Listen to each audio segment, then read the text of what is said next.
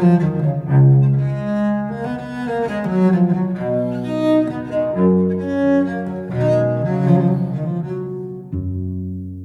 to Getting Through It, where we're here to help you get through it. I'm John Bwarie, and as always, I'm with a fan of randomness, Dr. Lucy Jones. We thank our individual supporters who help underwrite the work of the Dr. Lucy Jones Center for Science and Society. Would you consider supporting this podcast for as little as $5 per month? Because your support enables us to serve even more communities. Simply go to patreon.com, that's P A T R E O N.com, and search Dr. Lucy Jones. And now let's get to it. Today, we're starting a three part series on randomness, and we're starting with the randomness of earthquakes. And we'll get to that in just a moment.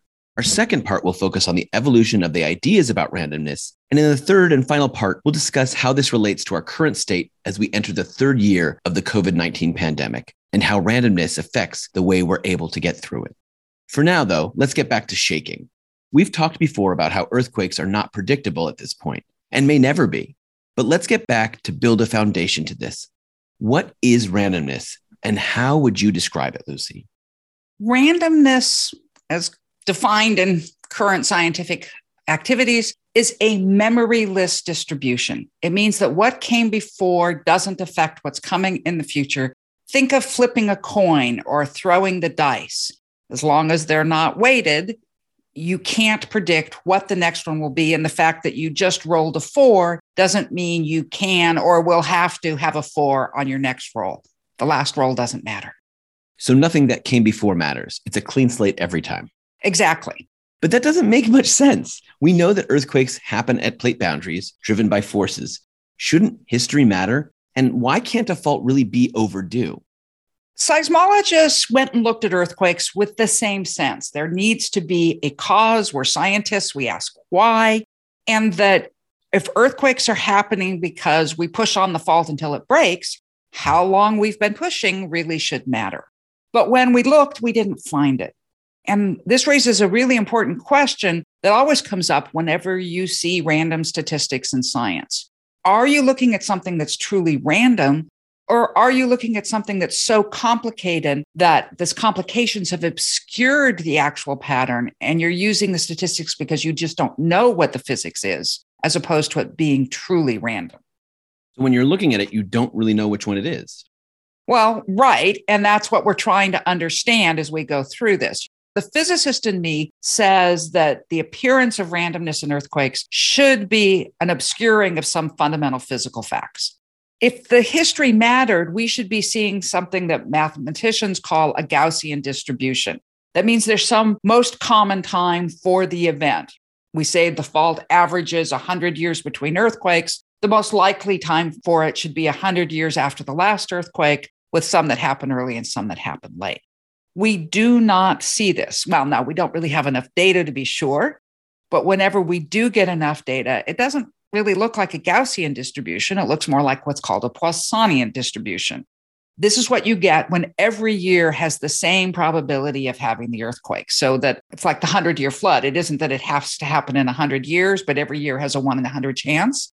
You can see why that's true of floods. It becomes surprising when it's true of earthquakes okay, I understand why the 100 year flood is random, why floods are random, because clouds aren't sitting there hovering over us, collecting moisture over the decades until they burst.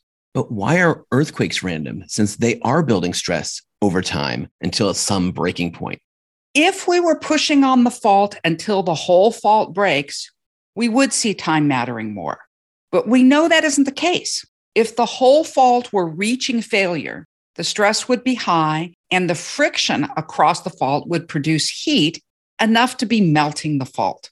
We can measure the amount of heat coming out of a fault, and that tells us that the earthquakes are happening way below the stress we would see in a laboratory to make the fault break.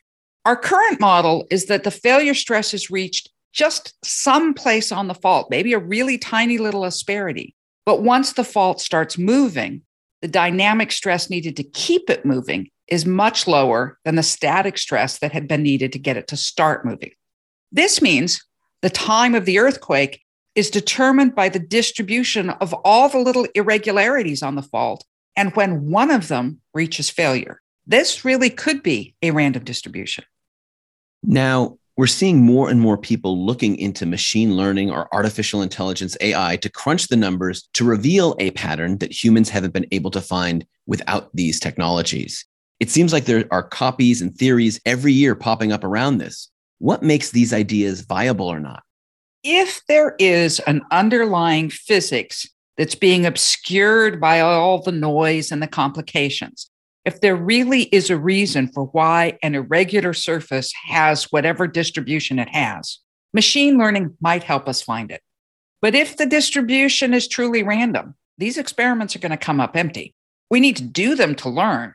But my guess would be that they're going to find that it's truly a random distribution.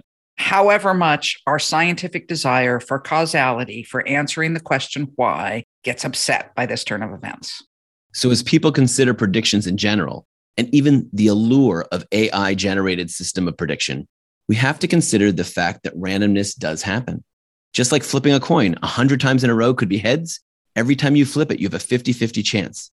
So, finding the pattern for exactly when a big earthquake will happen and where, we might just have to accept that it's truly random.